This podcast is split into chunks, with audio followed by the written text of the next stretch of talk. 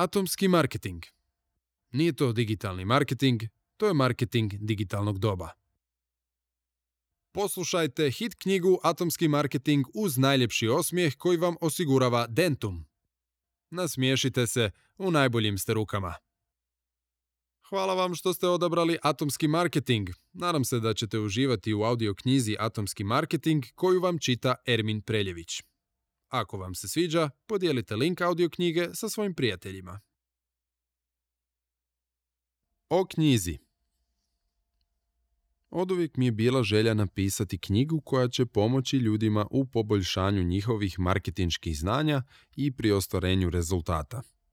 Budući da se u marketingu sve iznimno brzo mijenja, posebice u digitalnom marketingu, a budući da isto tako marketingaši vole pričati priče, odlučio sam vam marketinške savjete ispričati kroz svoj život, kroz stvari koje sam bilježio i koje su se meni činile zanimljivima. Uvijek sam najviše učio na primjerima, pa ću upravo zato u knjizi spominjati puno primjera. S čime sam se susretao, koje sam zanimljive primjere čitao, na kojim sam greškama učio, a istodobno sam to sve želio uklopiti u štivo koje ćete vrlo brzo i vrlo rado pročitati. Danas je popularan performance-driven marketing, marketing koji donosi rezultate, a u nekoliko ćete primjera moći jasno vidjeti kako to nije znanstvena fantastika, već da to možete ostvariti i vi.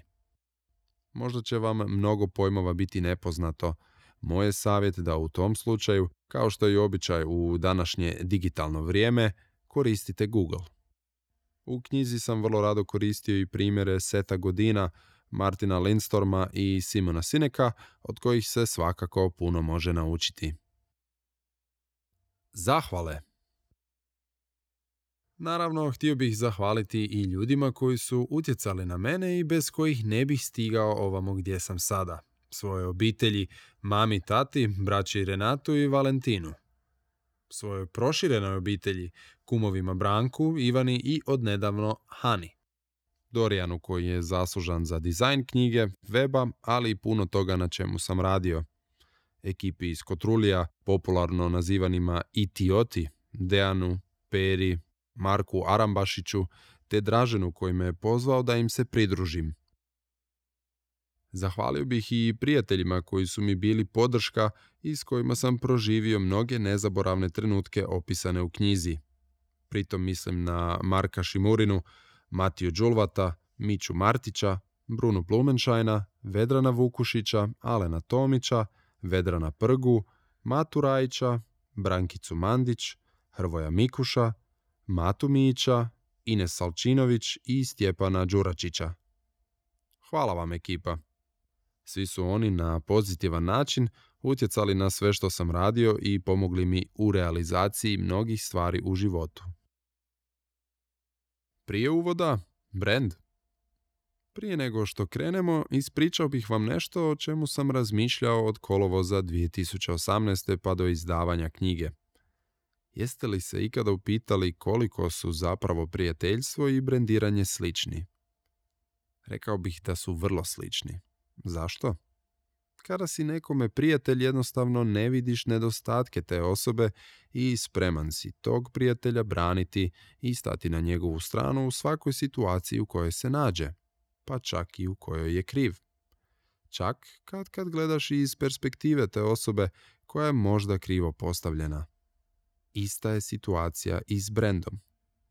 Brend koji volite, spremni ste braniti u svim situacijama – čak i kada vam drugi daju jasne argumente protiv njega, na primjer iskorištavanje radnika, loša kvaliteta i tako dalje. Pa ipak, i dalje ćete braniti brand, sve dok vas ne razočara. Kada vas razočara na neki vama bola način, shvatite koliko ste sami sebe obmanjivali i pomislite da ste bili slijepi na ukazivanja drugih. Ista je to stvar kao s prijateljstvom, a što ste više voljeli brand, to će vam prizemljenje biti teže, iako se takve stvari rijetko događaju, ponekad se dogode. Uvod Na početku bi s vama podijelio svoju priču. Znate, mi marketingaši volimo pričati priče. Mislim da je moja priča na početku knjige iznimno važna jer ćete samim slušanjem ovog uvoda shvatiti i kontekst priča koje spominjem u cijeloj knjizi. Iako mi je tek 29 godina, iza mene mnoštvo iskustava i uspješnih projekata na području sportskog i digitalnog marketinga. Trenutno sam marketing manager u Agency 04 u trenutku snimanja ovog podcasta, a kada se pisala knjiga bio sam marketing manager u Kotrulji Business Schoolu i suvlasnik Eclectic Digitala. Također predavač sam na učilištu eksperta. No krenimo od samog početka, jer cijela je priča krenula futsalom. Futsal je za mene najbolji sport na svijetu, a zahvaljujući futsalu napravio sam i veliki korak prema marketingu i svemu onome u čemu trenutno uživam. Igrajući za futsal klub Osijek 031, drugoligaški klub iz Osijeka, saznao sam kako bi se klub zbog manjka sredstava mogao ugasiti. Kako bih spasio klub, samo inicijativno sam napisao marketinški plan i otišao predsjedniku kluba Branimiru Čuturdiću, koji je plan objeručke prihvatio. Kako? Noćima nisam spavao, istraživao sam na internetu, nisam baš imao znanja, ali imao sam volje. Dogovorio sam suradnju s jednom od najboljih dizajnerskih agencija u Hrvatskoj, MIT iz Osijeka, te smo radili na rebrandingu kluba. Uz nove moderne vizuale i ekipu koja se oko mene okupila u marketingu, izdvojio bih Brankicu Mandić i Hrvoja Mikuša, uspjeli smo postići da drugoligaški klub ima više sponzora i bude gledaniji od prvoligaškog kluba Malonogometni klub Osijek, a sve to uz kvalitetan marketing. U medijima se o klubu pisalo kao o dotad nedodirljivom prvoligaškom nogometnom klubu Osijeku, a naše su utakmice prvi put praćene streamom. Osijek 031 ujedno je bio i prvi klub koji je u Slavoniji organizirao Fan Day, sudjelovao u raznim humanitarnim akcijama na razini cijele države i sl. Najvažnije od svega, došli su gledatelji i sponzori, te se klub stabilizirao i nastavio funkcionirati. Kada sam shvatio da je teško pronaći tenisice za futsal brand Kelme, da ih moji suigrači naručuju iz susjedne nam države Slovenije, te da im treba puno vremena kako bi stigle do Osijeka, jer tada je još bila carina pošto nismo bili u Europskoj uniji, u meni se probudio poduzetnički duh. Zajedno s kolegom radim na istraživanju tržišta te pišem poduzetnički plan kojemu je cilj dobiti poticaje od države. U tome uspijevam i dobivamo poticaj od države. Istovremeno ulazimo u pregovore s gospodinom Milanom Smolnikarom, zastupnikom brenda Kelme za cijelu jugoistočnu Europu i brzo dogovaramo da tvrtka postane zastupnik brenda Kelme za Hrvatsku.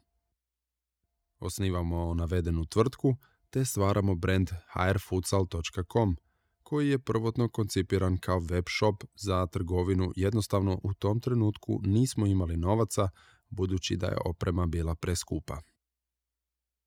Kako webshop počinje raditi sve više i više, a sadržajni dio weba privlači pozornost futsal javnosti, tako i mi otvaramo trgovinu airfutsal.com u središtu Osijeka u trgovačkom centru Nama na trgu Ante Starčevića.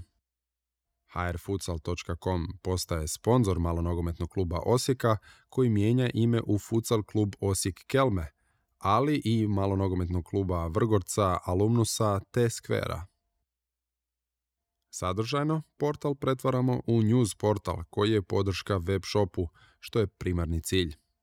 hrfutsal.com postaje najčitaniji futsal portal ne samo u Hrvatskoj, već i u cijeloj regiji. Prilikom potpisivanja ugovora sa malonogometnim klubom Osijekom, koji je postao futsal klub Osijek Kelme, inzistirali smo na vrlo važnom detalju. Željeli smo preuzeti marketing kluba kako bismo boljim rezultatima podigli posjećenost i popularnost kluba, ali i prodaju tenisica te kelme opreme. I u tome smo uspjeli. Posebno sam sretan jer mi se u tome priključio i tim koji je zajedno sa mnom radio i marketing u futsal klubu Osijek 031, a prvi put smo nakon 1980-ih uspjeli do kraja popuniti dvoranu Zrinjevac, u koju nisu stali svi koji su željeli ući. Neki su, nažalost, ostali pred samim vratima, jer kapacitet jednostavno nije bio dovoljan.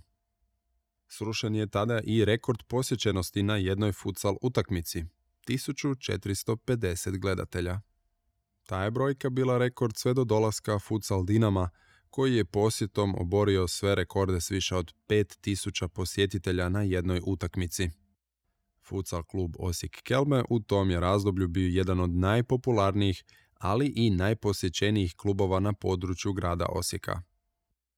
Nakon stvari koje sam uspio napraviti u futsalu i u sportu u gradu Osijeku, počeli su mi se javljati i ljudi iz drugih klubova.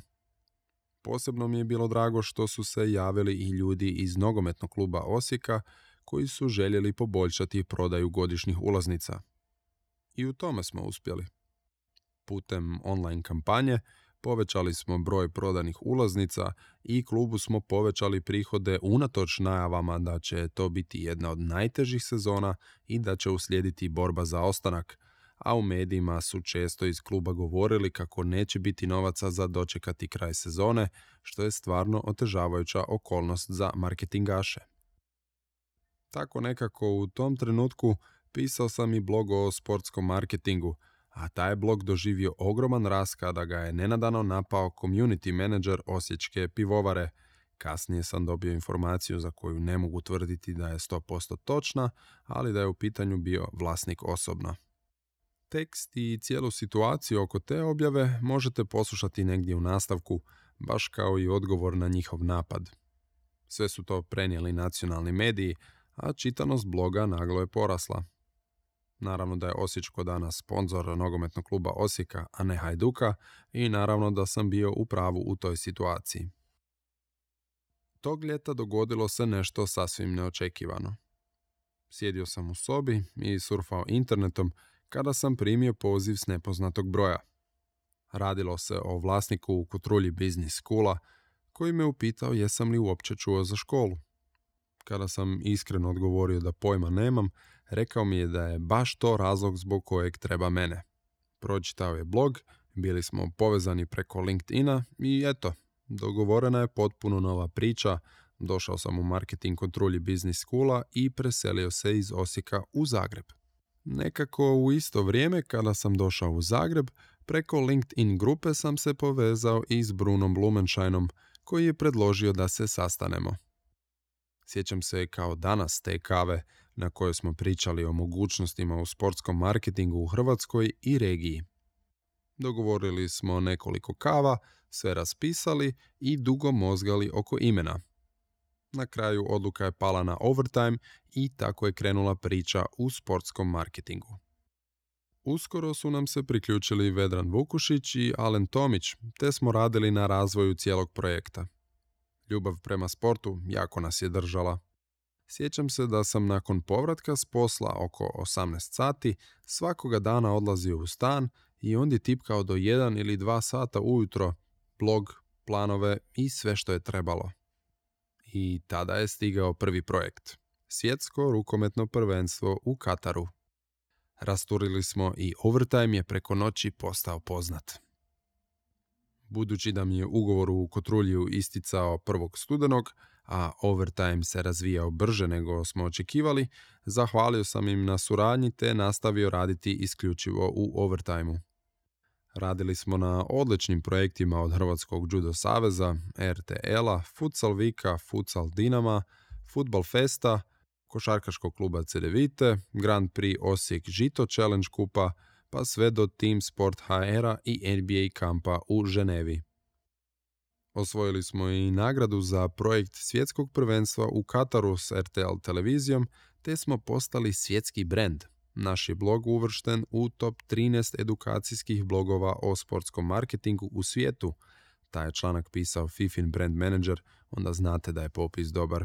A na newsletter listi imali smo više od 700 pretplatnika koji su bili na vodećim funkcijama u klubovima diljem svijeta. Overtime je bio veliki korak naprijed u karijeri. Napredovao sam na mnogim područjima, od vođenja projekata do postavljanja i držanja stava u određenim situacijama. U studenom 2016. dogovaram povratak u Kotrulji Business School. Ovoga puta dolazim na mjesto marketinškog menadžera i imam slobodne ruke u donošenju odluka vezanih uz taj segment. Ispred sebe imam jasnu viziju i ideje kako školu još više učvrstiti na vodećem mjestu u regiji, ali i poboljšati rast dalje od same regije. Prije prelaska u Kotrulji već sam dogovorio suradnju i s učilištem eksperta, gdje držim predavanja vezana uz digitalni marketing i društvene mreže. U međuvremenu sam radio marketing za dva najveća blockchain događaja u Hrvatskoj, konferenciju Blockchain Adria u Rovinju 2017. te Blockchain Adria Meetup u Zagrebu u Ožujku 2018. Početkom 2018. godine u suradnji s vlasnikom Kotrulji Business Schoola pokrećem marketinšku tvrtku Eclectic Digital, koja se bavi konzultingom na području marketinga, ali kupujem i portal Poslovni puls, jer sam shvatio da takav oblik portala ne postoji u Hrvatskoj. Traže se stručnjaci, a osobni branding je iznimno važan. Danas pristup tržištu nikome nije ograničen. Svi imamo jednaku mogućnost pristupa i dokazivanja. Ako ste sposobni koristiti WordPress i Google, možete pisati i blog. Problem ne leži u čitateljima niti u vama koji pišete. Najljepša stvar je ta da ljudi ne pretražuju Google prema imenu autora, ok, dogodi se i to, ali rijetko, već traže sadržaj i rješenja svojih problema. To funkcionira vrlo jednostavno. Ako vas zanima naslov, kliknete i čitate. Davnih dana prvenstveno je bilo važno koga poznajete. Danas se većina uspješnih probija samostalno, a nerijetko započinju upravo blogom. Konkretan primjer nalazi se u mom životopisu koji ste poslušali u samom uvodu. Stalno sam pratio marketing i marketinške priče i sve zapisivao u bilježnicu koju bih često gubio. Frustriran time, odlučio sam otvoriti blog na kojem sam sve te stvari bilježio, povremeno dodao osvrt na sve, a cool mi je bila i mogućnost dodavanja videa i fotografija. Na blogu sam dakle stvorio bazu koju i dan danas pretražujem i iz nje izvlačim zanimljive primjere. Čak i kada trebam kreirati neke nove kampanje, odandje izvučem neke starije primjere. Taj se blog i čitao, ponajviše od strane mojih Facebook prijatelja i Twitter pratitelja, ali čitanost nije bila ništa posebno. Sve dok nisam objavio članak o osječkom pivu, koji me vjerojatno lancirao među najčitanije blogove tih dana u Hrvatskoj. O tome ću vam kasnije ispričati nešto više. Blog je na kraju rezultirao time da sam dobio poziv za posao u Kotrulji Business School, vodećoj poslovnoj školi u regiji. Nedavno sam i ja tražio zaposlenike. Za uobičajen način pronalaska zaposlenika vjerojatno bih izgubio puno vremena. Objavi natječaj, čekaj prijave, pregledaj sve životopise koji su gotovo isti, odaberi nekoga za intervju, obavi intervjue, izgubio bih više od mjesec dana a nisam siguran bili dobio najkvalitetnije zaposlenike. Pokušao sam pretražiti internet, blogove i Twitter kako bih pronašao osobu koja se razumije u marketing, ali nisam nikoga pronašao. Toliko je nezaposlenih, a svi se uzdaju da će baš njihov CV, koji je barem 90% sličan ostalima, privući pozornost i donijeti im posao. Tradicionalan način pronalaska posla je da pošaljete dosadan životopis po formi jednak svima drugima. Otvorite blog i pišite onome što volite, što radite i što razumijete. Dajte drugima priliku da vas otkriju i istaknite se iz gomile. Sigurno će vas netko kao ja pronaći i dobit ćete priliku raditi ono što volite. To je važno. Jedan od primjera može biti iz mojeg predavanja u Eksperti. Jedna polaznica, Irina Babić, rekla mi je da bi pisala blog i pitala koliko bi joj trebalo da tako nešto napravi. Rekao sam da je potrebno 20 minuta i na licu mjesta sam joj pred ostalim polaznicima otvorio blog u WordPressu. Ona se brzo uhvatila učenja i do jutra je znala kako objavljivati i što će pisati. Danas je to sve vrlo jednostavno, samo trebate krenuti. Nedavno je Zagrebčanka Tina Šmanjak, koja je tražila posao, pred jednom velikom prometnicom koja vodi u centar grada, postavila jumbo plakat na kojem je pisalo Tražite kreativnog marketinškog stručnjaka koji razmišlja izvan okvira? Zaposlite me. vas.novi.suradnik at gmail.com Za 1500 kuna unajmila je oglasni prostor i osmislila oglas, a rezultat su bile ponude za posao. Vi uvijek pričate neku priču, željeli to ili ne. Vi ste poput romanopisca, redatelja i pripovjedača. Nemoguće je bilo kome ispričati potpunu istinu ikada. Umjesto toga, vlastitim odabirom onoga što ćete reći pričate svoju priču. Ako je vaš blog kvalitetno oblikovan, dio je vaše priče. Ako vam je blog ružan, i to je priča. Ruganje Znam, znam, izrugivat će vam se. I meni su kada sam pokrenuo blog. Govorili su koliki ego on ima, kako se voli gurati gdje mu nije mjesto, šta se on sada ide brendirati. A reakcije su se pojačale kada sam kreirao i svoj logotip. Zanemarite to. Takvi ljudi najčešće šire komentare iz kafića, gdje po cijele dane ispijaju piće trebate imati na umu da sve što radite, radite drugačije. A to je vrlo važno, trebate se istaknuti. Kako u privatnom, tako i u poslovnom životu. Da se nisam istaknuo svojim blogom i pokazao koliko znam o marketingu, nikada ne bih bio ovdje gdje sam sada. Morate znati da će vas ljudi rijetko hvaliti. I to je ok. Ne trebate se ni previše sami hvaliti ali svakako trebate pokazati kada ste u pravu i kada ste nešto kvalitetno napravili. Ono što je zajedničko svim uspješnim poduzetnicima i menadžerima s gledišta ostalih jest da su besramni promotori sebe i svojih proizvoda. Jedini problem nastaje kada se ljudi promoviraju bez pokrića. Kada direktor preuzme vaš posao, Sada bih se vratio na onu priču s blogom i osječkim pivom. Sjećate se od ranije? Kao uvod u nastavku vam donosim post koji sam objavio na svom blogu. Osječko pivo. Školski primjer kako uništiti brend stvaran stoljećima. Ne, ovo nije još jedan školski primjer kako uništiti brend, ali će svakako biti u budućnosti i mislim da će ući u knjigu najvećih poslovnih gluposti ikada. Naime, jučer je kao grom iz vedra neba odjeknula vijest kako će Osječka pivovara biti sponzor, to jest partner Hajduka u sljedećih pet godina.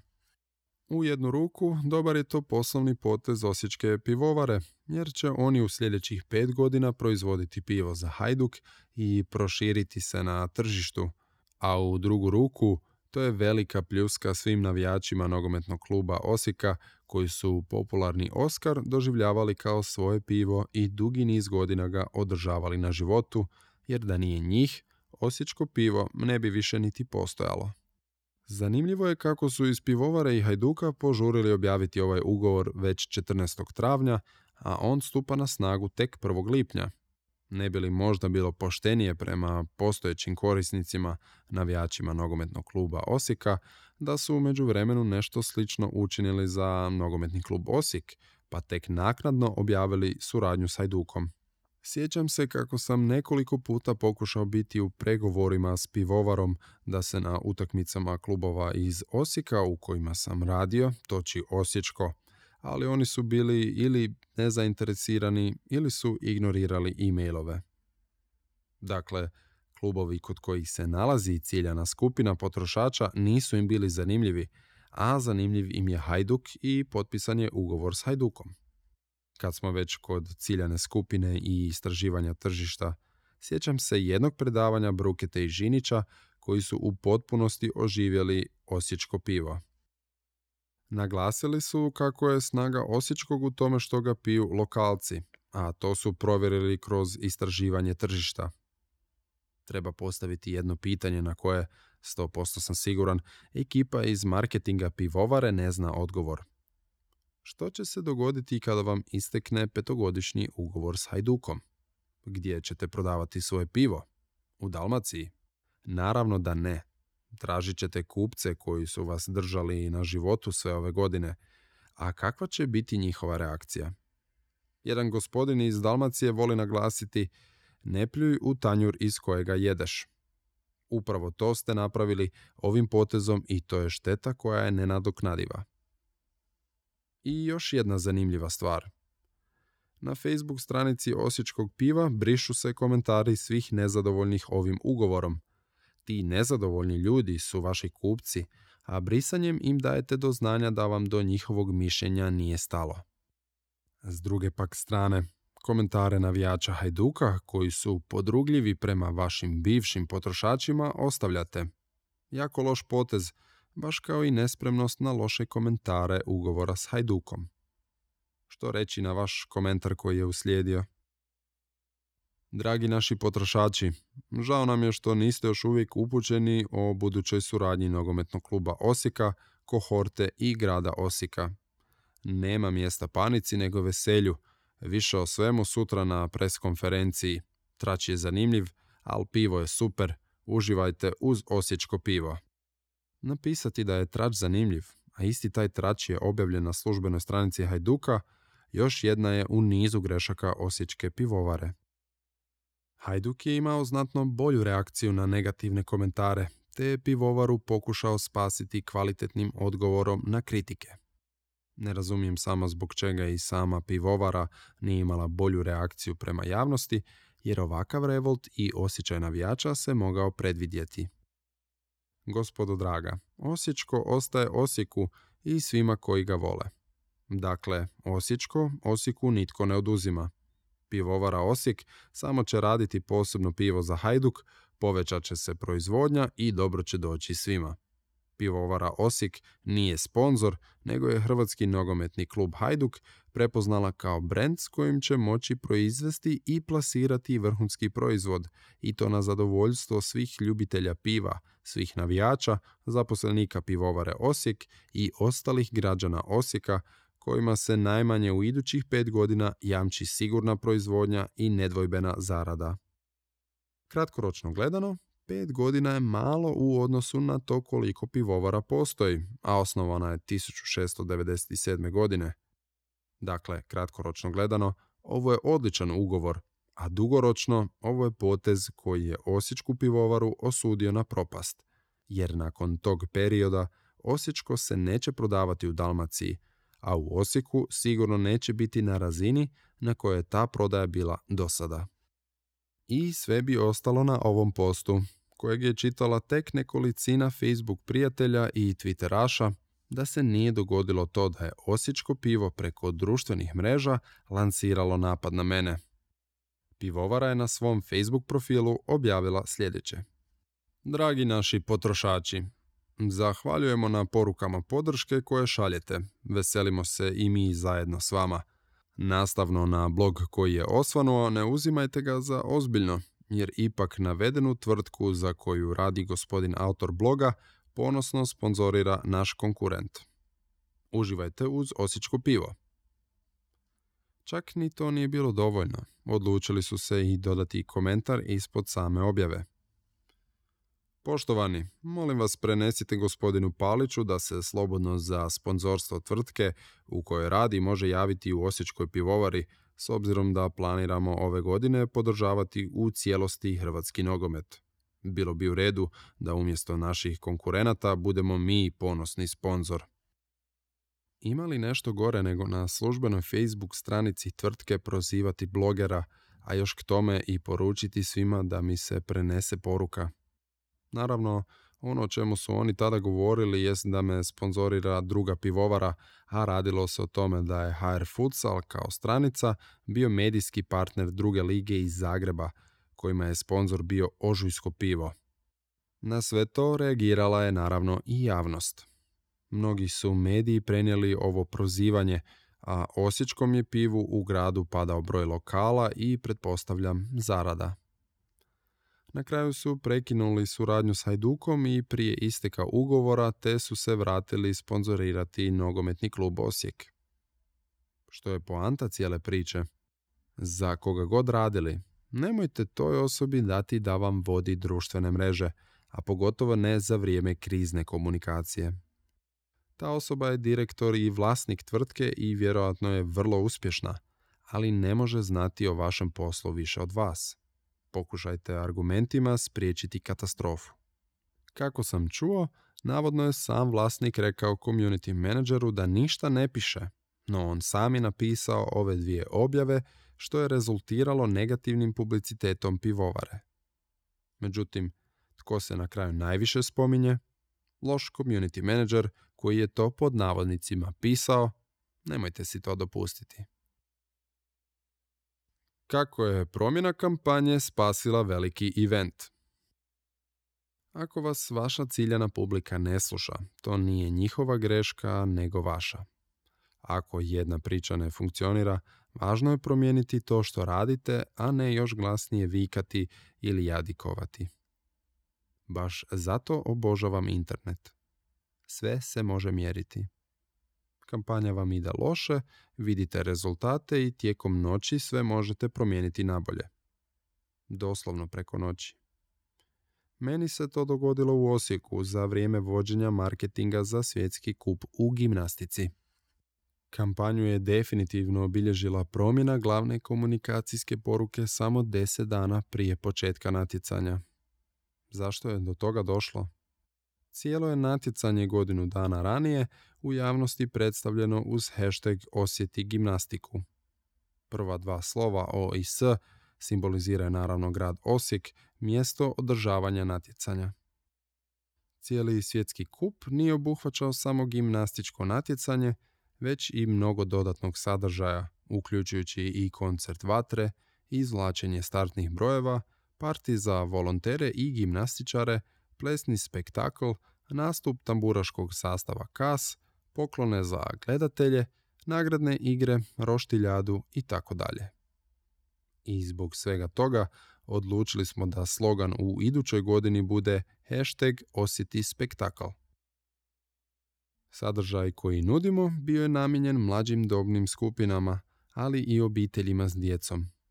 Kreirali smo Facebook i Instagram kampanju uz mnoštvo članaka i benera na lokalnim portalima, a cijelu je kampanju pratilo sedam nacionalnih medija.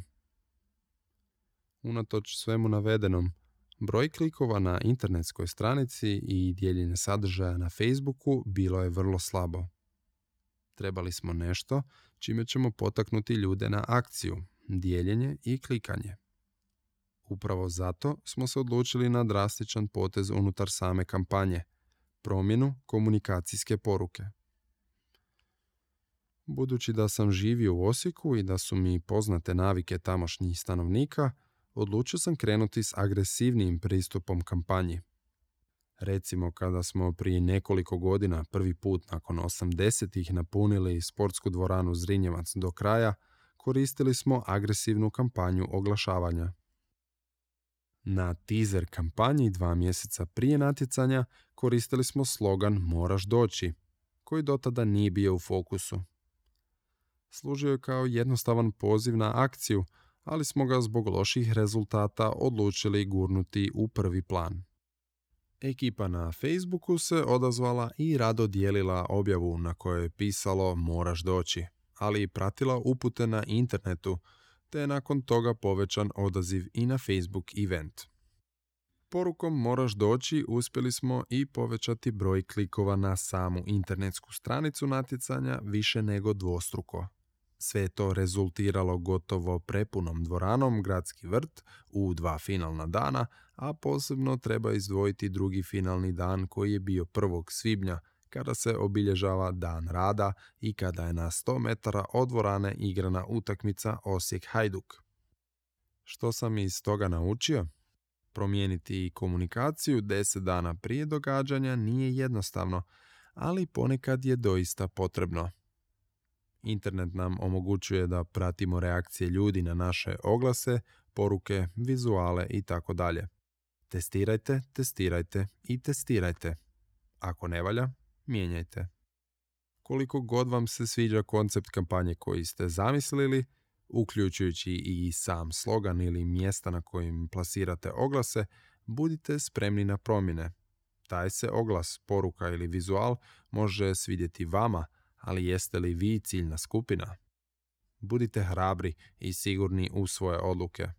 Znam da je teško neke stvari mijenjati i objašnjavati pred sam kraj, ali ako ne ide, zašto lupati glavom u zid?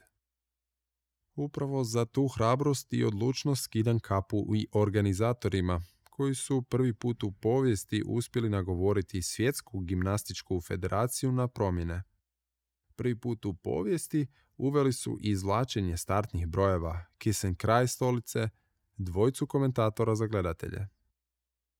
Osijek je definitivno osjetio spektakl, a poziv na akciju i promjena poruke kampanje u Moraš doći deset dana prije događanja pokazali su se punim pogodkom. Čini se da je za pasivniju publiku potrebna agresivna komunikacija s vrlo jednostavnim vizualima.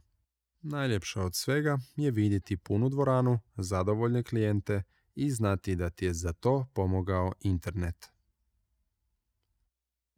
Što je važnije, marketing ili rezultat? Ovo je pitanje slično onome što je bilo prvo, kokoš ili jaje. Dugo sam radio u sportskom marketingu i mnogi su mi tvrdili, a tvrde i dalje, da je puno važniji rezultat od marketinga, jer ako igraš dobro, ljudi će doći. Ja se baš nisam slagao, a onda sam svoju tvrdnju uspio i dokazati dok sam radio marketing u futsal klubu Osijek Kelme. Uzet ću i primjer malonogometnog kluba Murter, koji je gostovao u Zrinjevcu u prvom i drugom dijelu sezone. Prva utakmica bila je obična prvenstvena, dok je druga bila za klub povijesna. Prva utakmica, nevažna utakmica plus kvalitetan marketing. Na utakmici je organiziran light show, nagradne igre na poluvremenu, glazbu je puštao DJ, a nakon golova je svirala glazba. Svakodnevno smo na Facebooku objavljivali minimalno tri vijesti, a klub je na Facebook eventu uvijek imao više od 800 pozvanih gostiju. Mislim da je važno naglasiti da smo u tim trenucima prema van pokazivali da smo ozbiljan klub. Ono što je vrlo važno, po mom mišljenju, jest imati kontinuitet, a to smo imali još od početka sezone kada se nije moglo dogoditi da se nešto slučajno ne objavi. Klub ima određenih troškova oko organizacije, ali nakon pokrivanja tih troškova ostaje dobar plus od ulaznica što u sezonama ranije nije bio slučaj. Pazili smo na najsitnije detalje. Posebno je zanimljivo da nakon svakog gola svira glazba na koju su navijači i igrači naviknuti. Gostujući igrači, domaći igrači i suci imaju točno razrađen plan izlazaka na teren izlazaka na light show i tako dalje, koji dobivaju napisan na papiru. Nije prošao niti jedan dan bez barem tri Facebook objave kroz status, članak i grafiku. Najavne fotografije za utakmicu snimane su na terenu i predstavljene online. Komuniciramo sa svim lokalnim medijima koji najavljuju utakmice, upućuju pozive navijačima i pišu izvještaje nakon utakmica. Veliku smo stvar napravili i dogovorom sa GPP-om, gradski prijevoz putnika u Osijeku, koji je s utakmice u gradskom vrtu dovodio navijače odmah nakon važne utakmice za nogometni klub Osijek protiv hrvatskog dragovoljca na utakmicu u Zrinjevac. Na utakmici važnoj za nogometni klub Osijek bilo je oko 500 ljudi, dok je na Zrinjevcu na utakmici s Murterom bilo više od tisuću gledatelja. Dakle, u tom trenutku imali smo brand, klub koji je u gradu u tom trenutku bio broj 1 po posjećenosti, klub koji je utakmicu prije srušio rekord najgledanijeg futsal kluba u Hrvatskoj, jer u dvoranu nisu stali svi koji su htjeli doći pa su neki ostali i vani. U tom trenutku klub nije imao povijesni rezultat, ali se nalazio u gornjem dijelu tablice. Druga utakmica, važna utakmica minus marketing. Sada dolazimo do druge utakmice koja se igra u Osijeku, u Zrinjevcu i gdje ponovno gostuje Murter. Povijesna je to utakmica za futsal klub Osijek Kelme. utakmica u kojoj je klub po prvi puta u doigravanju natjecanja, utakmica u kojoj pobjeda znači mogućnost prolaska u polufinale prvenstva, utakmica u kojoj se očekuje podrška s tribina. Pogotovo kada se nekoliko puta u nevažnom dijelu sezone ispune tribine gotovo do kraja. Na tribinama je u toj utakmici tek 300 gledatelja. Koji su razlozi? Nema marketinga, to jest ima ga, ali nije na razini na kojoj je bio u prvom dijelu sezone. Nema light nema nagradnih igara, nema jakog Facebook marketinga, nema ni DJ-a, glazbe nakon gola, nema pića za gledatelje, nema hostesa, nema prihoda od ulaznica. A što je po meni najvažnije, izgubljen je kontinuitet. Posjetiteljima smo u prvom dijelu sezone postavili određene standarde na koji su navikli, ali klub ih se nije držao do kraja sezone i navijači su ostali razočarani. Posebno se to odnosi na Facebook i online aktivnosti koje su zamrle preko zime i jednostavno se to više nije moglo podići na prijašnju razinu. PR je ostao na istoj razini kao u prvom dijelu sezone. Međutim, PR je samo sredstvo prezentacije onoga što marketing mora osigurati kako bi se privukli gledatelji, a marketinga, kao što sam već napisao, nije bilo. Kontinuitet je važan. Ne možete krenuti i stati. Mrtvi ste ako to napravite. Druga stvar je i ono već navedeno. Nije bilo aktivnosti koje će privući gledatelje. Ne dolaze ljudi više samo radi sporta, dolaze radi šoa i doživljaja na utakmici. Dakle, za sve one koji i dalje tvrde da je za privlačenje gledatelja rezultat važniji od marketinga, ovo može poslužiti kao idealan primjer kako bi shvatili da to nije tako. Kao što sam i napisao, marketing je puno važniji, a uz marketing i gledatelje rezultati će doći. PS. Otišao sam prije kraja polusezone upravo zato što se predsjednik počeo petljati u marketing, a to nikada nije dobro. Sjetite se primjera s osječkim pivom. Promjene donose inovacije. Promjene su neugodne, bolne i zastrašujuće. S jedne strane, očito je da ste gotovi ako se ne krećete brzo. S druge strane, očito je da je mijenjati se kako bi se održao korak s novim realnostima radnog mjesta bolno i iscrpljujuće. Uzmimo primjer Kentucky Fried Chickena – morali su promijeniti svoj naziv u KFC kako bi mogli početi s prodajom hrane koja nije pržena. Promjene se događaju i zbog društvenih mreža. Jedan od najboljih primjera je mediji Bleacher Report. Oni su se odlučili na totalno drugačiju komunikaciju od drugih, to jest komunikaciju kroz odlične vizuale na društvenim mrežama. Do nogu su dotukli konkurente ESPN koji su desetljećima dominirali kao televizijska postaja, ali ne i kao sportska stranica. Potpuno se promijenio način na koji ljudi konzumiraju sport. Postoje nove platforme koje zaljubljenicima u sport dostavljaju sadržaj puno atraktivnije. David Finocchio je u jednom razgovoru za Business Insider izjavio samo priča s 24-godišnjakom. On je CEO Bleacher Reporta koji je u rujnu 2017. godine, zahvaljujući svojoj strategiji, imao 45 milijuna jedinstvenih posjetitelja u SAD-u, dok je u svijetu, zahvaljujući svojoj online strategiji, ta brojka došla do 250 milijuna jedinstvenih posjetitelja svaki mjesec. Oni se povezuju s mladima, tako da objavljuju vrlo jednostavne i interaktivne sadržaje, nisu dosadni kao ostali mediji. Moj je prijedlog da posjetite njihov Instagram profil i pratite 7 dana, vjerujem da ćete dobiti mnogo inspiracije. I internetska stranica i aplikacije Bleacher Reporta napravljene su na način da su integrirane s društvenim mrežama, a na aplikaciji možete točno označiti što vas zanima i koji vam je omiljeni klub. Vrlo jasno i jednostavno, zar ne? Mladi ne gube puno vremena, dobiju notifikaciju samo onoga što ih zanima.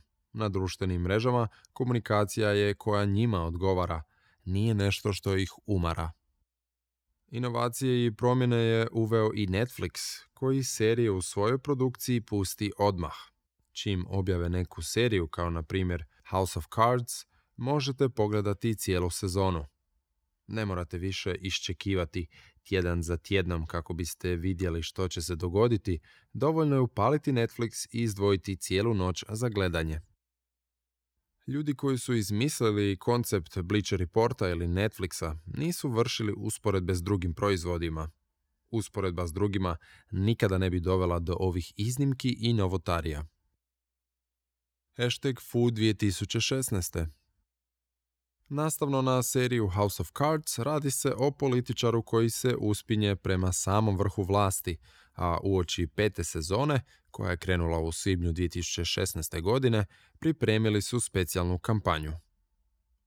Budući da su upravo u 2016. godini krenule predsjedničke kampanje Donalda Trumpa i Hillary Clinton, ekipa iz marketinga serije odlučila je to iskoristiti. Kako? fiktivni lik koji se bori za mjesto predsjednika SAD-a, Franka Underwooda, pretvorili su u pravog kandidata za predsjednika. Internetska stranica je izgledala gotovo jednako kao stranica bilo kojeg kandidata za predsjednika. Mogli ste pogledati video spot ili kupiti majice i šalice, a kreirali su i logotip. Odlična marketinška kampanja serije i Netflixa donijela je odlične rezultate i najavila seriju na potpuno drugačiji način. Još jedan način kreiranja kampanje uz razmišljanje izvan okvira. Budite iskreni, fuck we're sorry. Budite iskreni, FCK, we're sorry. Kada sam već spomenuo KFC, evo jednog od zanimljivih primjera iz njihove prakse.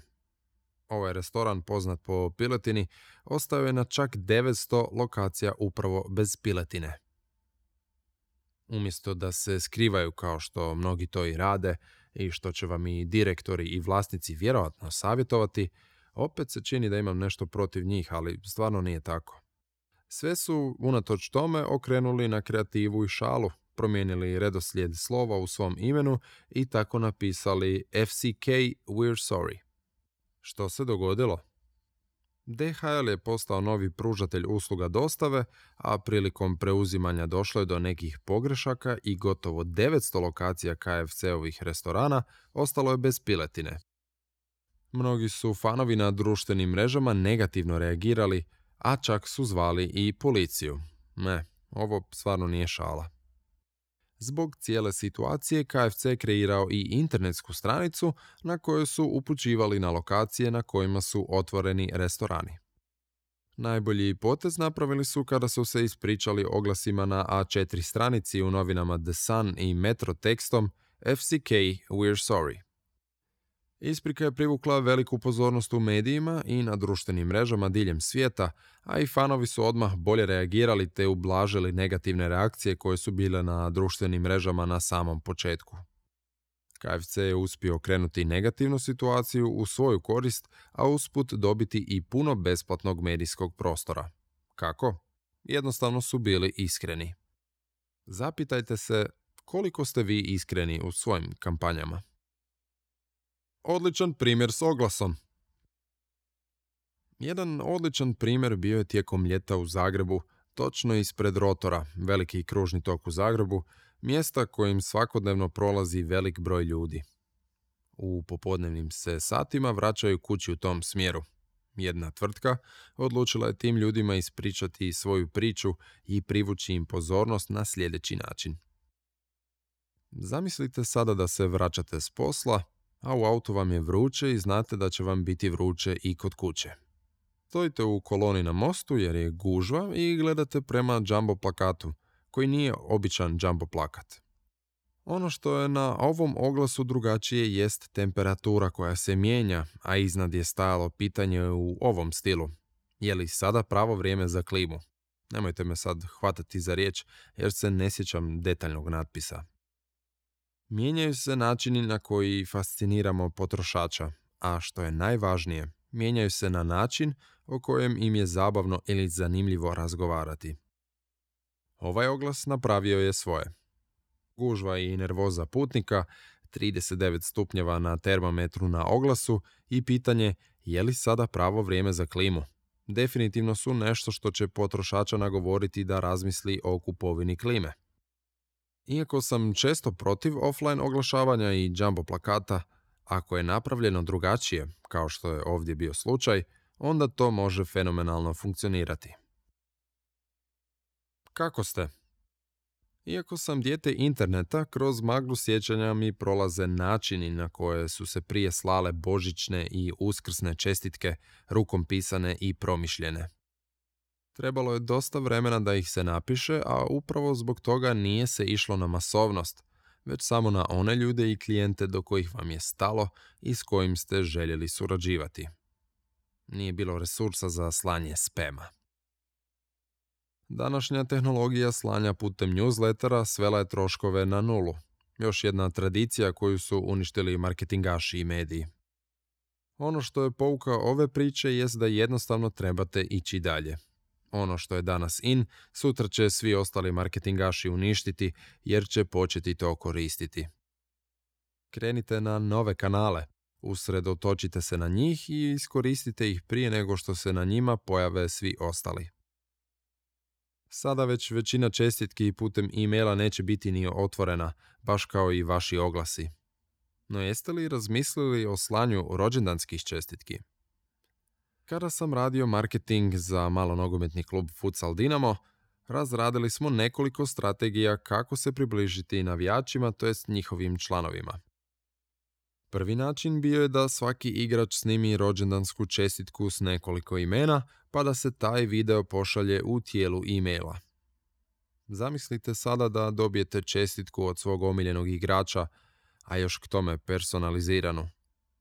Nažalost, to nismo stigli izraditi, ali smo napravili nešto puno bolje.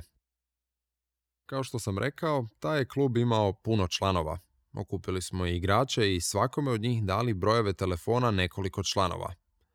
Ideja je bila da nazovu svoje navijače, pitaju ih kako su, zahvale im što su članovi i pozovu na sljedeću utakmicu.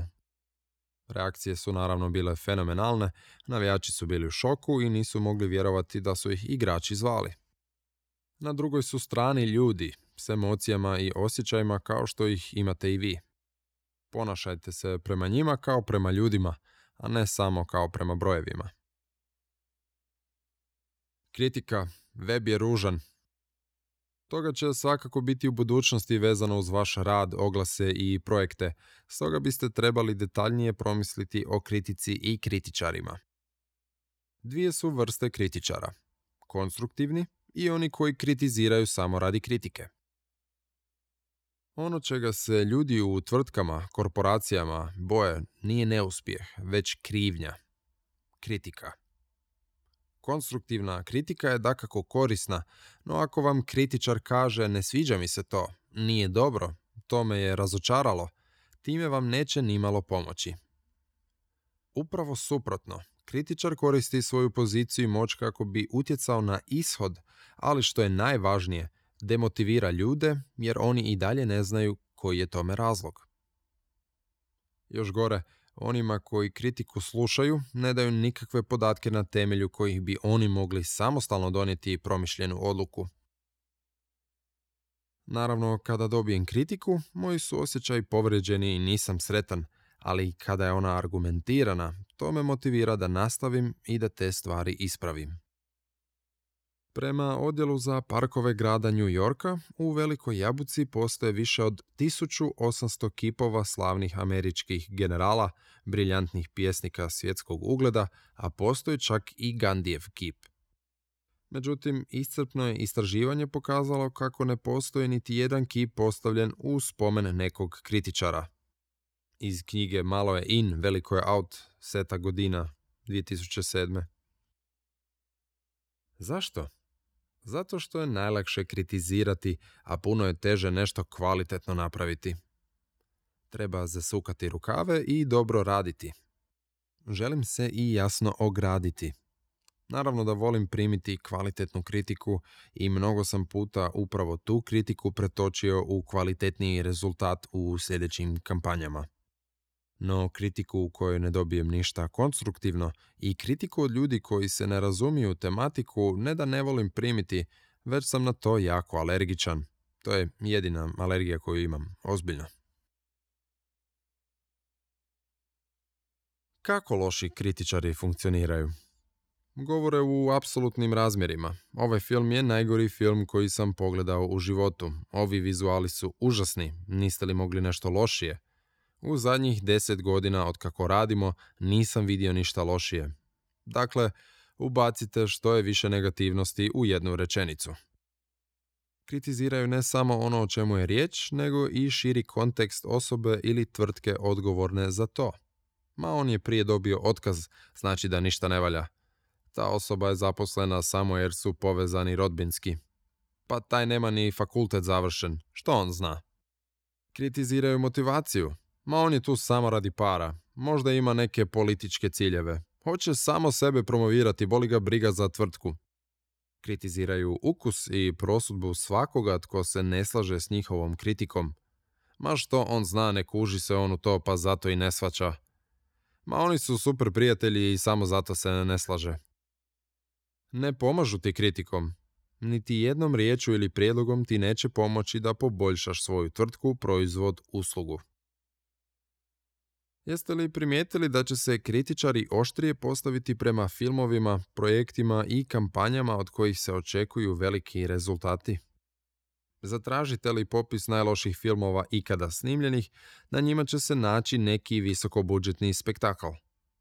Ti filmovi nisu nikako loši kao neki niskobudžetni filmovi dovršeni preko vikenda. No olako ćemo napasti visokobudžetne promašaje jer smo sigurni da ljudi koji su potratili sav taj novac zaslužuju visoku kaznu. U vašoj tvrtki to vjerojatno znači sljedeće. Premda postoje bezbrojni načini da na temelju početnog uspjeha gradite nove uspjehe, viši menadžment boji se to učiniti. Boje se preuzeti rizik da ih kritiziraju korisnici, konkurenti, mediji. Ne možemo to učiniti, možda nećemo uspjeti. Radite li u nekoj velikoj tvrtki ili korporaciji, tamo će biti zaposleni mahom ljudi koji će biti nepravedni i oštri kritičari vaše nove ideje. A usput rečeno i bilo koje druge nove ideje, gotovo svaki put. Zašto? Jer kako tvrtke sazrijevaju i rastu, puno je vjerojatnije da će zapošljavati ljude koji poslušno obavljaju zadatke, umjesto da zapošljavaju ljude koji će istraživati načine za unapređenje posla. Prednost će imati oni koji prihvaćaju status quo. Oni vole svoj posao onakav kakav jest, zato su ga i prihvatili. Sve bih zaključio jednim citatom koji sam pronašao na Instagramu, ondje obožavam čitati citate, a naravno odnosi se na ove kolege kritičare. Criticize me when you get my level. Until then, you can admire. Tijekom izrade internetske stranice, kada sam prvi puta došao u Kotrulji, umalo sam se zatekao u čudu. Što se dogodilo? Nakon što sam složio web stranicu, poslana je na sve zaposlene u školi i trebali su dati komentar. Nemam ja ništa protiv toga, ali kada ti komentari baš i nemaju smisla, upitaš se zašto je ta osoba uopće morala dati komentar. Ili se pravi da zna ili samo želi sudjelovati. Osobno mi je najfascinantniji komentar bio da se na web stranicama beneri i widgeti nalaze s lijeve strane, a ne s desne. Došao sam do te osobe i samo otvorio nekoliko tabova s web stranicama te upitao kako to misli s lijeve strane. Odgovor je bio, krivo sam mislio. E, to su vam danas kritičari. Zanemarite ih, ali dobru kritiku svakako iskoristite.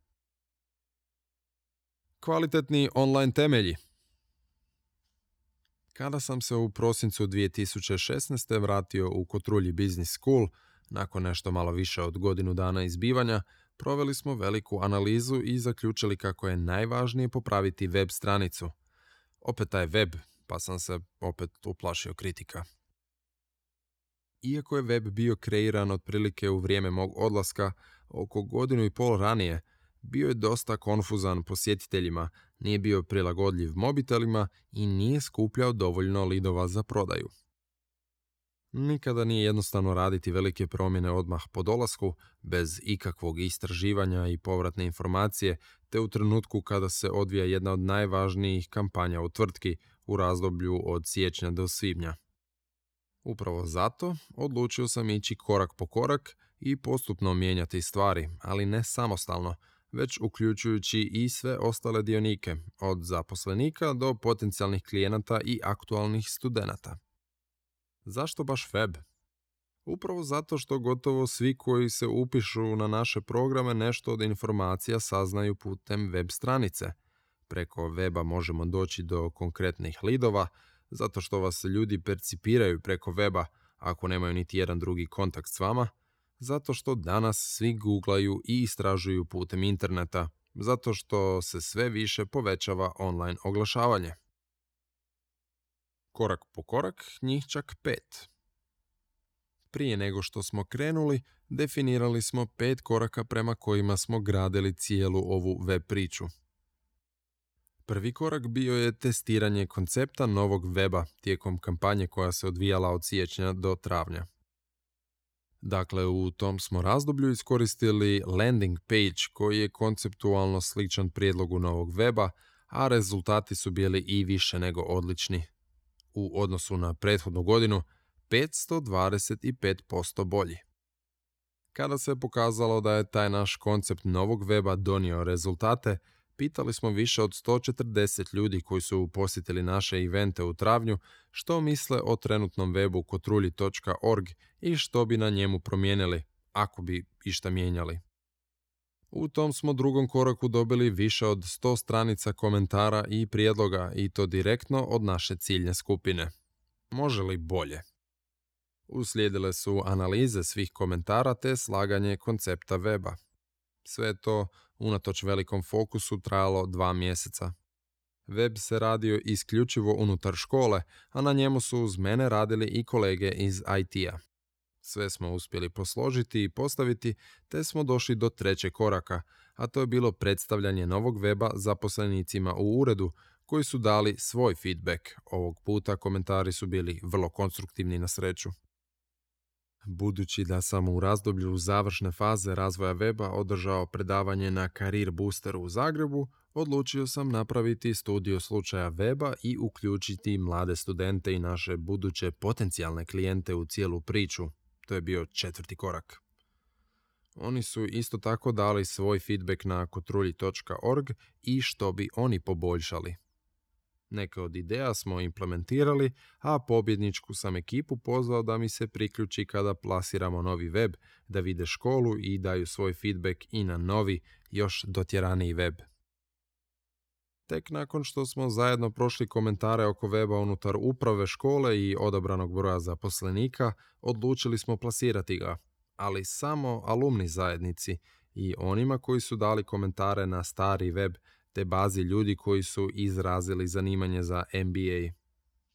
Za sve ostale, nova verzija weba nije bila dostupna. Nakon što su pogledali novi web, mogli su ispuniti kratak upitnik te ostaviti komentar, a mi smo ih za to odlučili i nagraditi. Upravo je taj peti korak trebao pokazati jesmo li uspjeli složiti web prema komentarima naše ciljne skupine. Rezultati upitnika bili su sljedeći kako biste ocijenili vizualni izgled novog weba. 4.38 od maksimalnih 5. Koliko je bilo lako pronaći informacije na novom webu? Ocjena je bila 4.30 od potencijalnih 5. Kako biste u cijelosti ocijenili novi web? 4.4 od potencijalnih 5. Rezultati su tu, bio sam i više nego zadovoljan. U kratkom razdoblju, nakon što smo pustili web 17. srpnja 2018.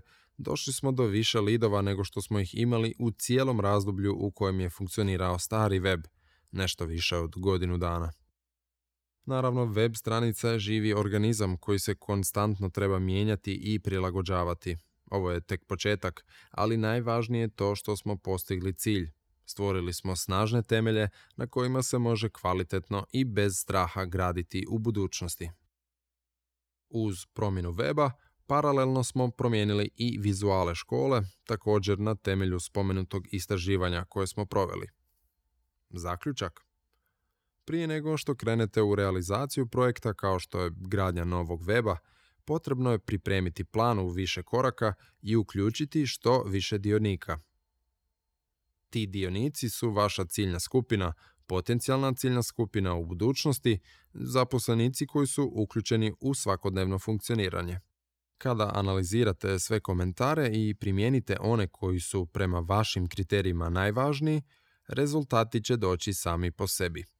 Upravo zbog toga važno je raditi na webu samostalno ili biti direktno uključen, a ne samo pustiti agenciju slobodne ruke da odradi posao. Web, osnovni marketinški alat.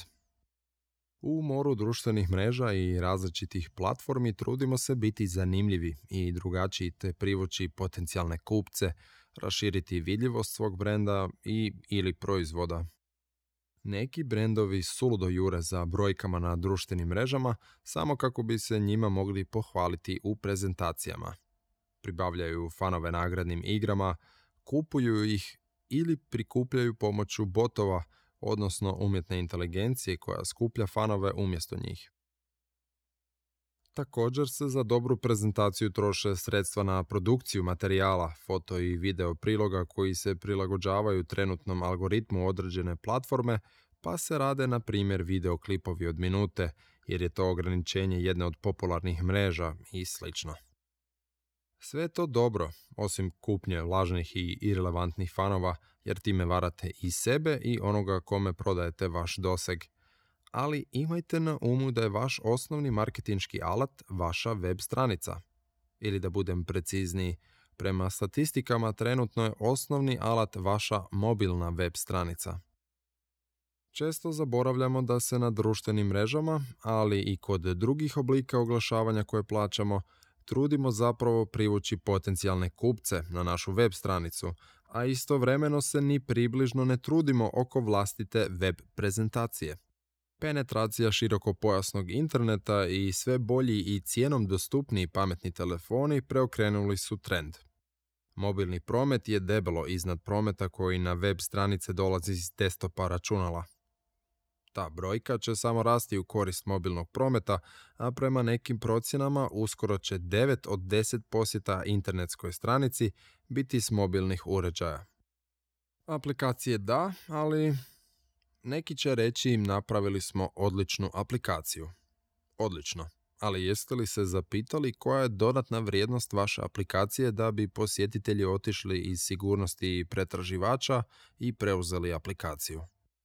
Ako ste ih i uspjeli zainteresirati ili natjerati na preuzimanje aplikacije nekom nagradnom igrom, zapitajte se zašto bi među morem aplikacija koristili baš vašu.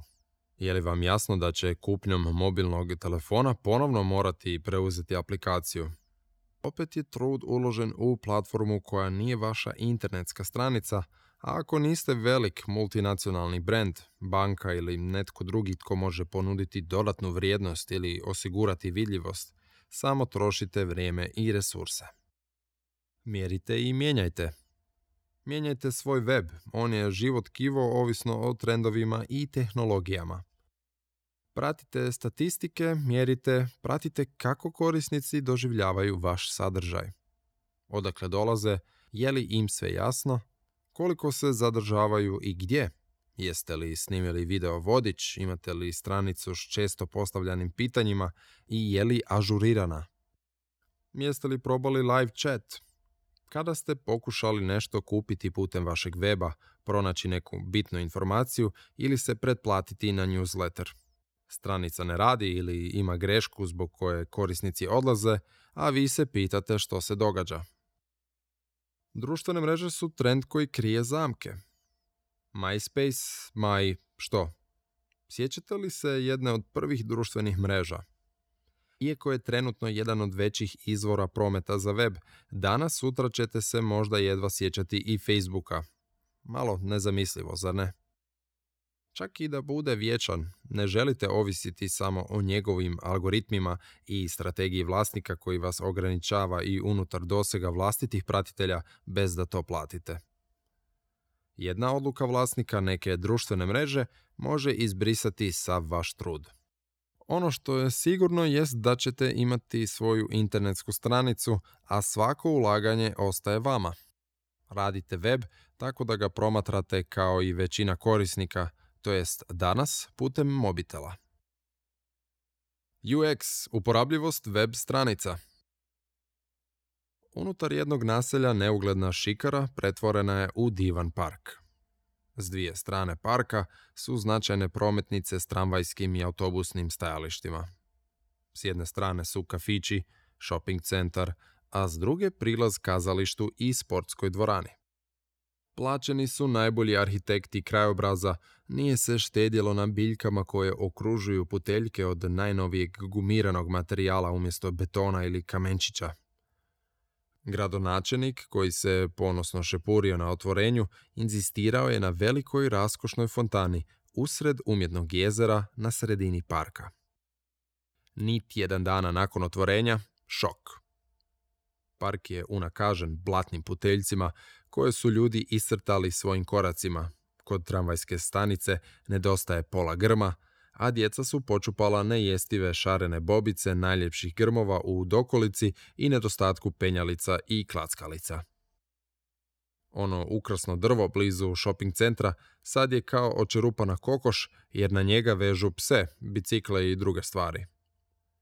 Jedino su klupice uz jezero lijepe kao i prvog dana, ali na njima baš nitko ne sjedi i ne divi se krasnom vodopadu koji troši vodu i struju jednako kao i jedan dječji vrtić. To što se dogodilo u parku zove se user experience, koji se češće spominje kao UX, to jest uporabljivost.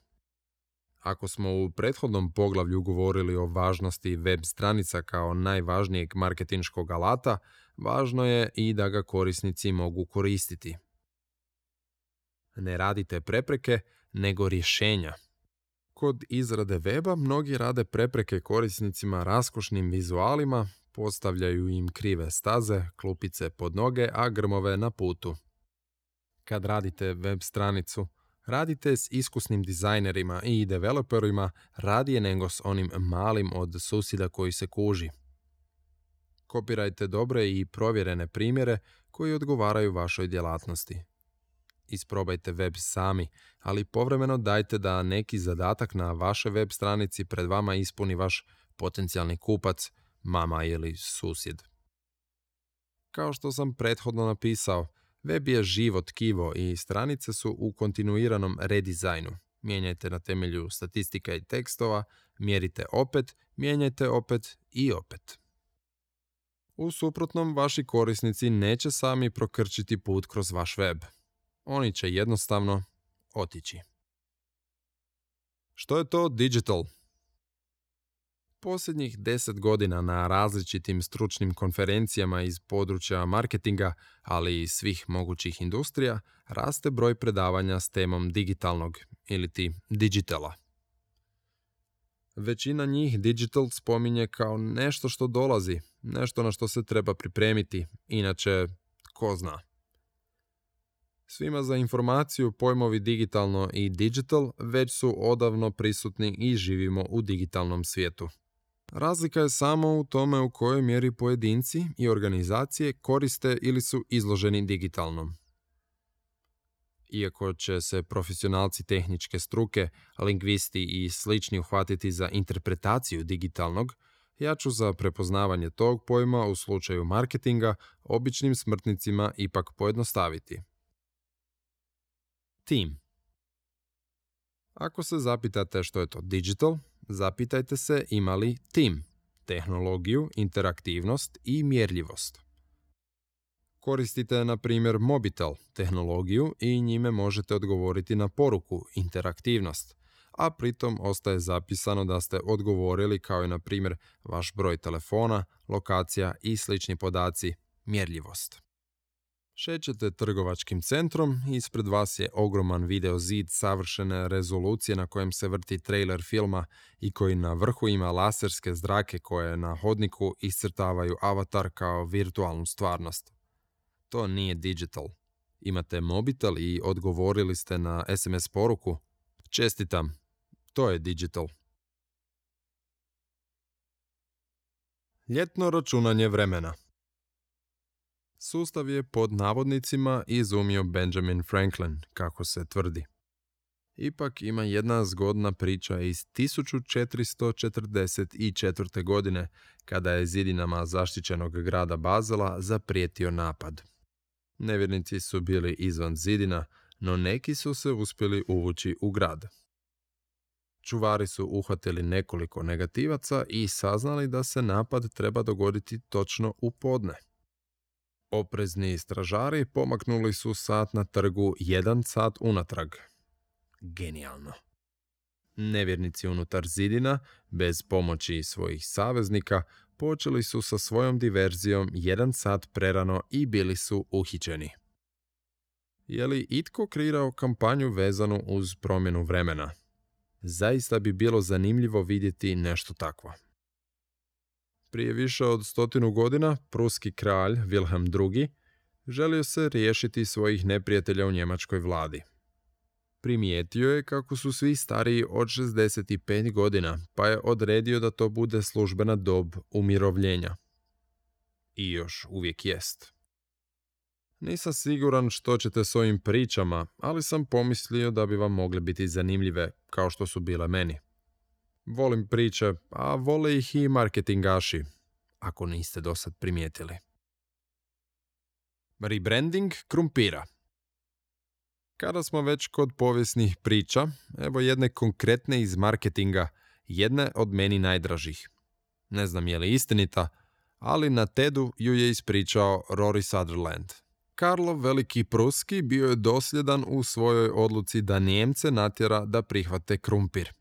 Shvatio je da ako ima dva izvora ugljikohidrata, žitarice i krumpir, utječe i na činjenicu da će se zbog toga cijena kruha rijeđe mijenjati.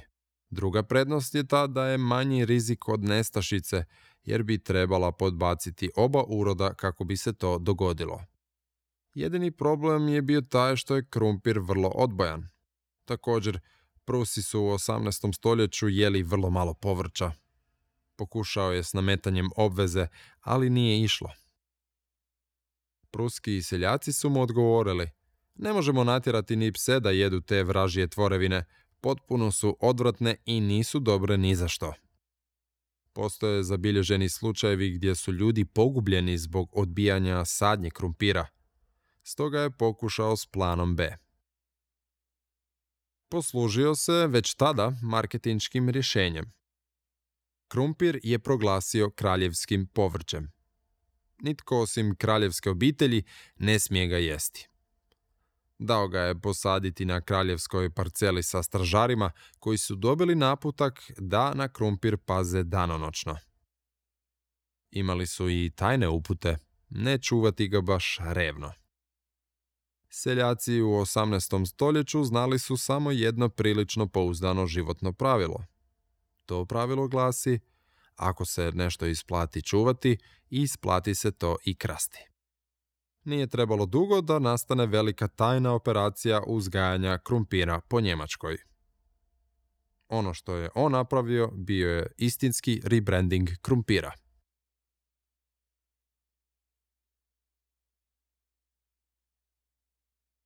HR Futsal, kako se probiti na tržištu? Kao što sam već ranije spomenuo, krenuli smo kao internetska trgovina. E sad, nalazite se u situaciji u kojoj nemate baš novca, a trebate se probiti u sportskoj industriji gdje su vam u konkurenciji velike sportske trgovine. Pokušao sam na dva načina, gerilskim marketingom, a o tome ćemo nešto više kasnije, i sadržajem. U tom trenutku u Hrvatskoj je postojao samo jedan specijalizirani futsal portal koji je pokazivao značajke skorog uvođenja internetske trgovine. Uz webshop odlučili smo kreirati sadržaj. Svaki smo dan pustili po tri vijesti vezane uz aktualne događaje iz futsala. Napravili bismo poneki intervju, najavu kola, a uz to smo ubacili i recenziju tenisica. I eto, ljudi su nas primijetili. Igrači futsala su nas počeli lajkati i pratiti. Odabrali smo nekoliko poznatih futsal faca, poput Darija Marinovića i Žarka Luketina, koji su nosili naše tenisice.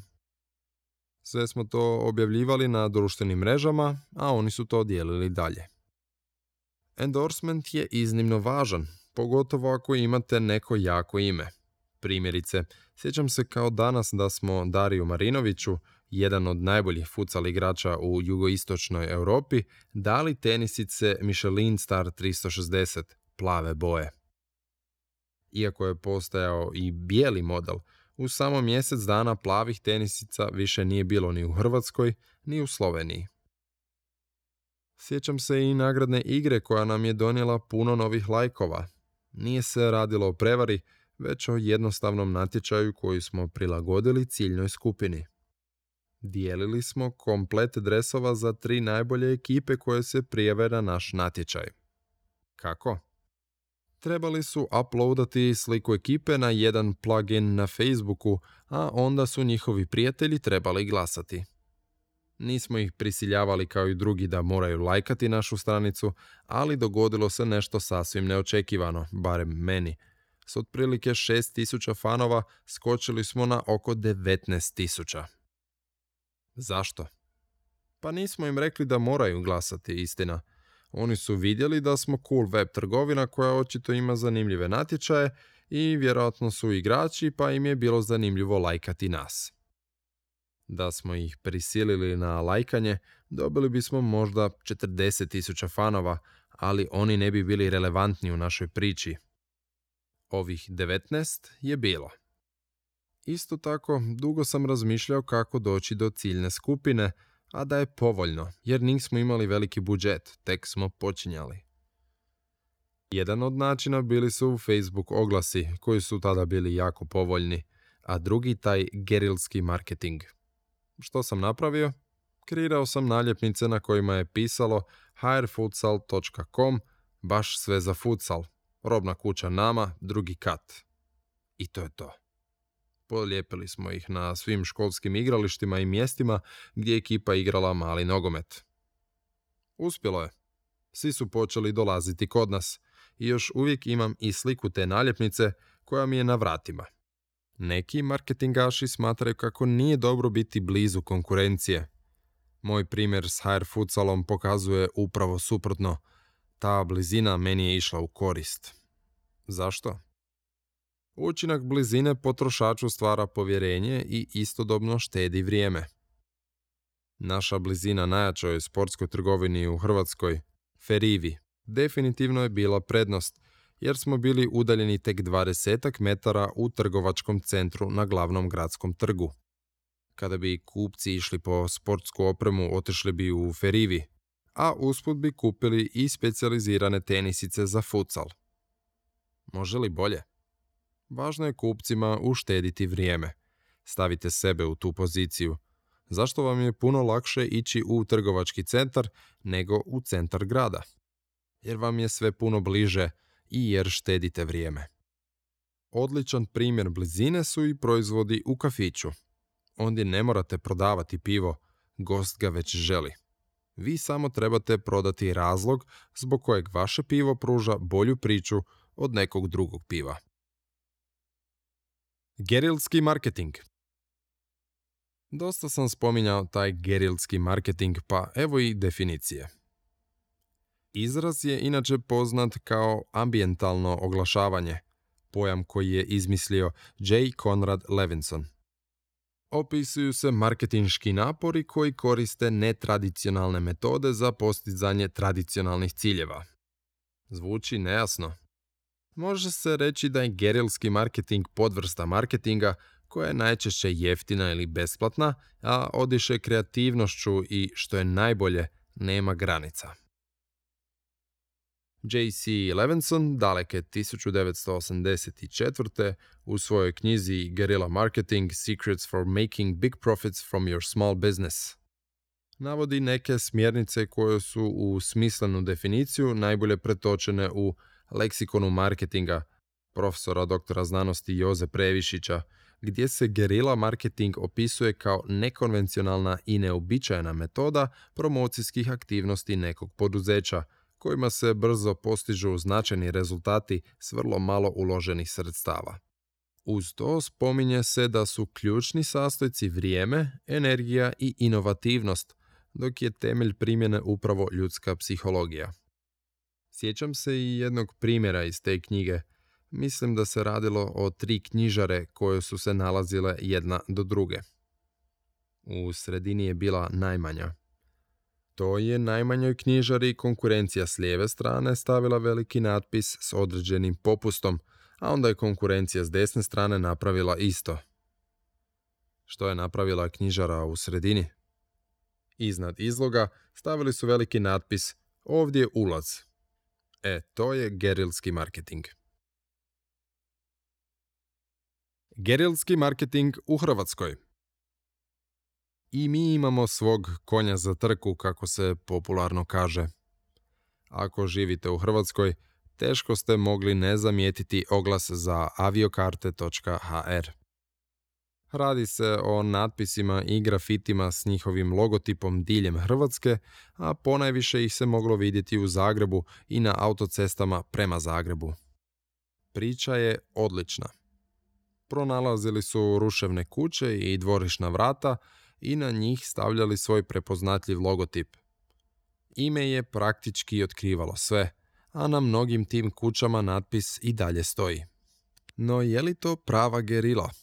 Neki su domaći blogeri reagirali i rekli kako to nije takav tip marketinga, budući da su zakup tih fasada i trošnih kuća gotovo sigurno i platili. Drugim riječima, skupo je. Pa ipak, kada bolje razmislimo, sve je to puno povoljnije od recimo jumbo plakata koje s vremenom preljepe drugi ili plaćanja nekih drugih tipova oglasa. Moje naljepnice iz one priče ranije nisu bile skupe, koštale su stotinja kuna. Gerilski marketing je onima bez puno novaca za plakate ili TV reklame savršen. Kako se vama čini ova priča? Jesu li aviokarte HR gerilski marketing ili nisu? Javite se sa svojim komentarima na citam.atomskimarketing.com, a sve ću argumentirane komentare objaviti i na internetskoj stranici knjige. Dobro versus zlo Bez ovoga nema ni marketinga.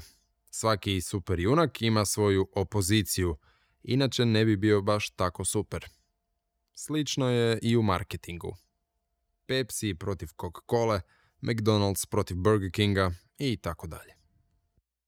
U Hrvatskoj imamo odličan primjer pozicioniranja brendova koji su praktički odabrali strane i koji su nekima dobro, a nekima zlo.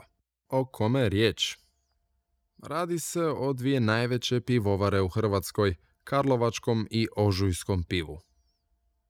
Ožujsko pivo je sponzor Hrvatskom nogometnom savezu i nogometnom klubu Dinamu. Zbog raznoraznih poveznica u koje sad ne bih detaljnije ulazio, Hrvatski nogometni savez i Dinamo mnogi smatraju negativcima. S druge strane, postoji futsal Dinamo, koji vode navijači i taj način upravljanja žele prebaciti i na nogometni klub Dinamo, dok je glavni oponent HNS-u naš nogometni klub Hajduk iz Splita. Praktički dvije najveće navijačke skupine i velik broj drugih protivi se HNS-u i Dinamu koje smatraju negativcima.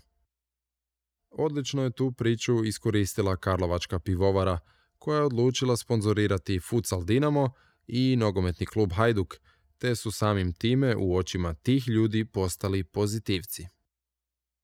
Biće zanimljivo vidjeti koja će pivovara odnijeti pobjedu u ovoj bici.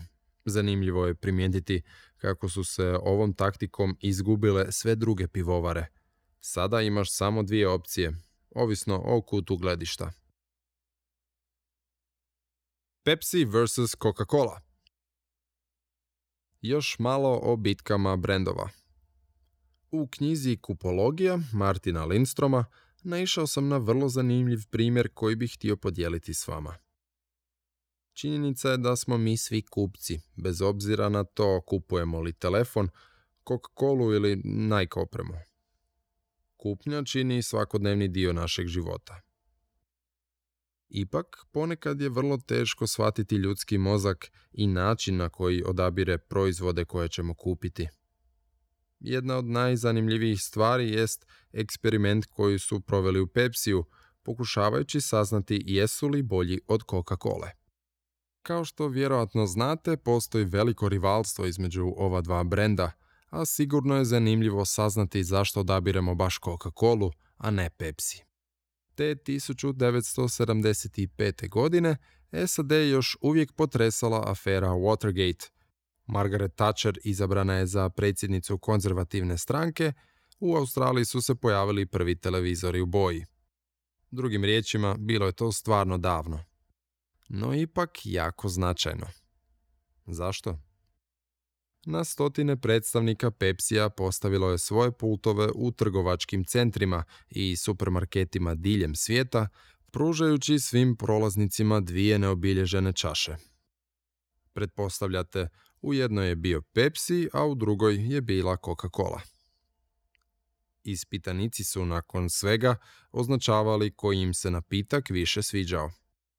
Stigli su i rezultati, a izvršni direktori Pepsija bili su istodobno i zadovoljni i zbunjeni. Više od polovice ispitanika izjavilo je da im se okus Pepsija sviđa više od okusa Coca-Cola. A zašto zbunjeni? Zato što bi prema tim rezultatima Pepsi po prodaji trebao biti puno bolji od Coca-Cola, no to se nije događalo.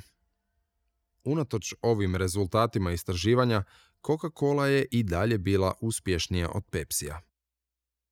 Godine 2003. dr. Reed Montag iz Houstona odlučio je ponoviti istraživanja iz te daleke 1975.